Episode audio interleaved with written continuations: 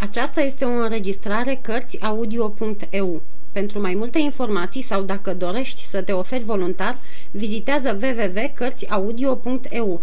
Toate înregistrările Cărțiaudio.eu sunt de domeniu public. Capitolul 4.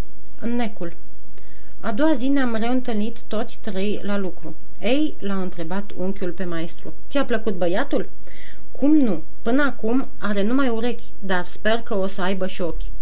Iar deocamdată mâini.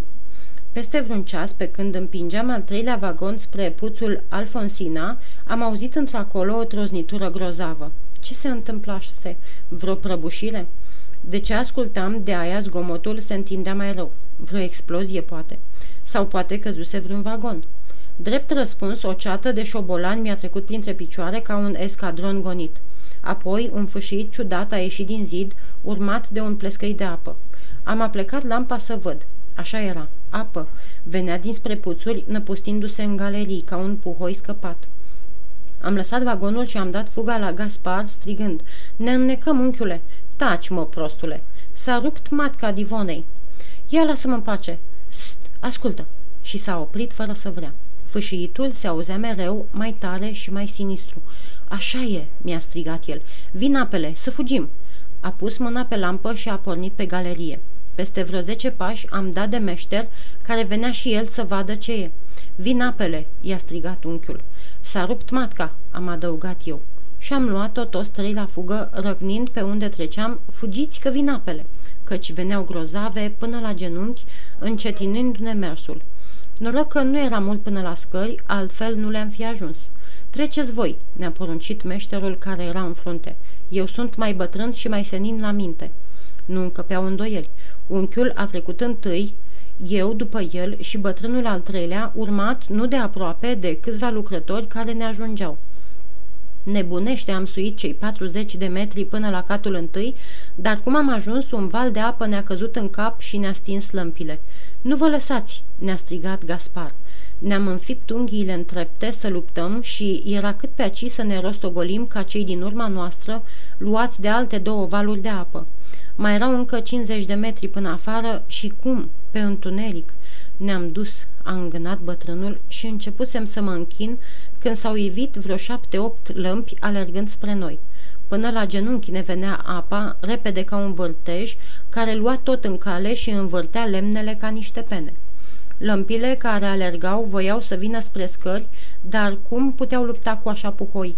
Și, sleiți de orice nădejde, am repetat cuvintele bătrânului. Ne-am dus.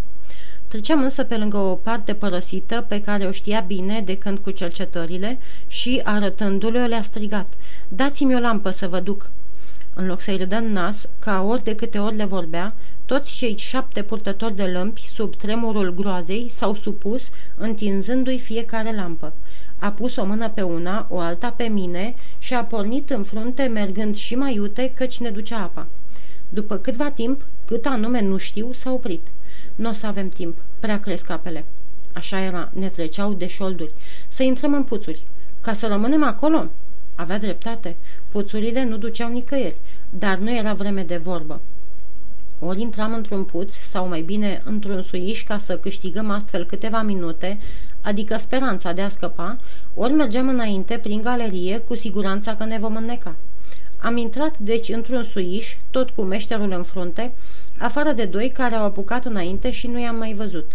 Și în noul refugiu am dat peste un zgomot asurzitor, ca un amestec de prăbușiri clocotite și de mugete bubuitoare, mai fioroase ca tot ce poate mintea închipui potopul, sfârșitul lumii.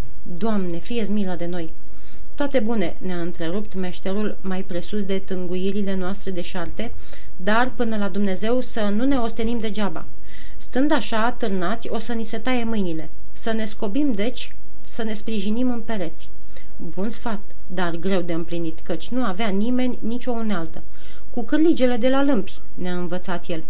Și așa am făcut, cu toate că pereții erau drepți și clisoși, dar când vezi moartea cu ochii, găsești puteri. În cinci minute fiecare își făcuse câte o gaură ca să-și bage piciorul. De-abia atunci am răsuflat și ne-am văzut unul pe altul. Eram șapte cu meșterul. Eu, Gaspar, trei spărgători și încă unul ca mine. toți ceilalți pieriseră în galerie. Zgomotul nu contenea și nu există vorbe care să-i descrie grozăvia. Năuci, speriați, ne uitam unul la altul, căutând în ochii vecinului ceea ce mintea nu mai concepea. O fi cu tremur, zicea unul, sau vreo răzbunare, vreun zăgaz rupt. Aș, se surpă matca. A cui? A divonei. Numai meșterul tăcea și se uita la toți, dând nepăsător din numeri, parcă ar fi fost afară la umbra unui pom. Tocmai târziu a zis și el. E în nec. Prin cutremur, a explicat altul. Ba prin surpare. Sau prin... Prin ce-o fi, vine de sus. Să ne spună meșterul că el le știe toate. Fiindcă el tăcea, știind că întâietatea pe care o dăduse pericolul începea să piară, s-au pus toți la vorbă strigând care de care. A, ai tăcut, meștere!" Tace de frică. S-o fi crezând mort. Ba altceva cred. Cred că am scăpat de apă și că de-o muri nu murim umflați. Sau pe altă limbă. Uită-te la lampă. Ei, ce e? Arde. Ce de obicei? Nu, ceva mai tare. Vai, or fi iar gaze. Nici gaze, nici apă. Ei, spune atunci, ce umbli pieziși ca vrăjitorii? Arde așa, fiindcă suntem într-un clopot de aer și el, clopotul acesta de aer comprimat, el oprește apa să se suie. Ei, aș, prostii, i-a răspuns unul neîncrezător. Parcă apa nu dărâmă orice. Afară, da, dar aici nu. Nu ai văzut ce se întâmplă când arunci un pahar cu gura în jos într-un ciubăr cu apă? Apa nu se suie până în fund. Lasă un gol, așa e? Ei, tot așa și aici. Golul ăsta în care stăm noi e ca cel din fundul paharului, nu dă drumul apei. Are dreptate, a proclamat Gaspar și rău faceți că râdeți de vorbele lui, știe mai multe ca noi. Va să zic că am dreptate? De scăpat nu știu, dar știu că nu o să ne înnecăm și ce ne scapă e că gura suișului e închisă, dar după cum ne scapă, tot așa ne pierde, căci, fiind închis aerul, suntem închiși și noi. O să se lase apa. De, cine știe, dacă am fi văzut-o de unde vine, atunci da, poate. Ce are a face? Are, cum să nu aibă, nu e tot una. S-a rupt divon, e vreo furtună, a țâșnit vreun izvor, a fost cu tremur, numai cei de afară știu și noi, din păcate, suntem înăuntru. O fi luat orașul? Poate. Și-au tăcut toți de frică. Apa nu mai clopotea, numai din când în când auzeam bubuituri ascunse și ne simțeam clătinați. S-a umplut mina, de aia nu mai văjuie. Săracul Moris, a oftat unul. Se gândea la fiul său, tot lucrător ca el, dar în nivelul al treilea. Până atunci, frica de moarte nu-i dăduse timp să se gândească la alții, dar cele trei vorbe s-au umplut mina, îl deșteptaseră. O fi găsit și el vreun puț, i-a răspuns meșterul ca mângâiere. 150 de înnecați prea ar fi prea. Bun e Dumnezeu. Avea dreptate. 150 de inși lucrau acolo. Să fi murit toți? Dar, cu toată mila, tot glasul vieții era mai tare. Ei, ce ne facem?" a întrebat unul. Să așteptăm?" i-a răspuns meșterul. Ce? Ciuda Dumnezeu, că doar noi vrea să străpungi până sus cu cârligul lămpii. O să murim de foame. Asta n-ar fi nimic. Dar ce mai e? E vreo altă primejdie? Spune, nu ne speria. Cu foamea lupți. Am citit că niște lucrători, prinși tot așa ca noi, au stat 20 de zile nemâncați, dar e și mai rău. Ce? Nu simțiți că vă apasă ceva ca o mână în cap și ca o piatră pe piept? Ba, pe mine mă doare capul. Mie, mie greață. Mie îmi vine amețeală. Și eu parcă zbuimac. Ei, vezi, asta e primejdia. Cât o să putem noi sta în clopotul ăsta. Dacă aș fi savant, v-aș spune. Cu vreo 40 de metri deasupra și cu încă atâția sub noi, asta înseamnă că aerul rabdă o apăsare de 4-5 atmosfere. Cum o să trăim în așa aer des? Iată ce nu vom ști, decât pe spinarea noastră. Habar nu aveam ce însemna o atmosferă și tocmai de aia socoteala meșterului m-a înfricoșat. Tot așa și tovarășii, mai neștiutori ca mine, se uitau unii la alții îngălbenind. Numai meșterul își dădea seama ce disperată era situația și cu toate acestea nu se gândea decât cum am scăpa. Deocamdată să ne facem rost de stat mai bine, ca să nu dăm în cap. Nu avem găuri, o să osteniți, dar cât o să stăm, știu eu. Nu se poate să nu ne vină ajutor. Firește, dar ca să vină trebuie să poată, trebuie timp. Cât? Numai cei de acolo știu. Noi de aici nu avem altceva decât să ne îndulcim așteptarea, căci cum o aluneca unul s-a dus. Să ne legăm împreună. Cu ce? mână în mână. Moft, mai bine săpați-vă o firidă. Suntem șapte, două rafturi mari ne ajung, patru pe unul și trei pe altul. Dar cu ce săpăm? Tot cu cârlige în clisă și cu bricegele în globuri.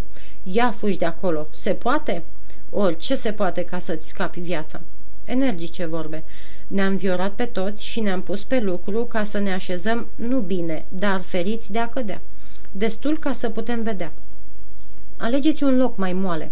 Așa e și pentru că numai dumneata te ții bine, judecând cu minte, pe când noi batem câmpii și ești mai priceput ca toți, că doar vedem ce poți, eu zic să ne fii șef și toți să te ascultăm. Dar pentru ce mă rog? A răgnit unul un soi de vită, fără altă pricepere decât să-și ducă jugul. De ce el și nu eu? Fiindcă tu ești bou și noi vrem un om, i-a răspuns Gaspar. El ziceai altfel. El eram prost, azi m-am trezit și îi cer să-mi poruncească. Nu-i așa, mă? Voi, tovarăși. Așa e, au răspuns toți. Atunci spune, meștere, ce să facem? O să vă spun dacă mă ascultați. Orbește!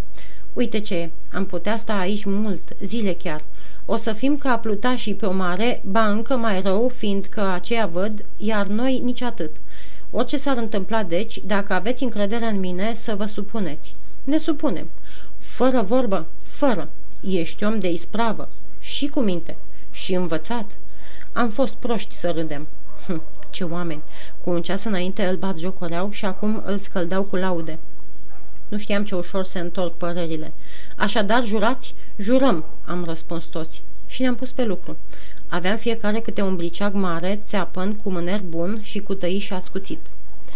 Trei, cei mai zdraveni, au să scobească, iar noi patru, adică Remi, Paje, Carori și eu, o să potrivim pământul.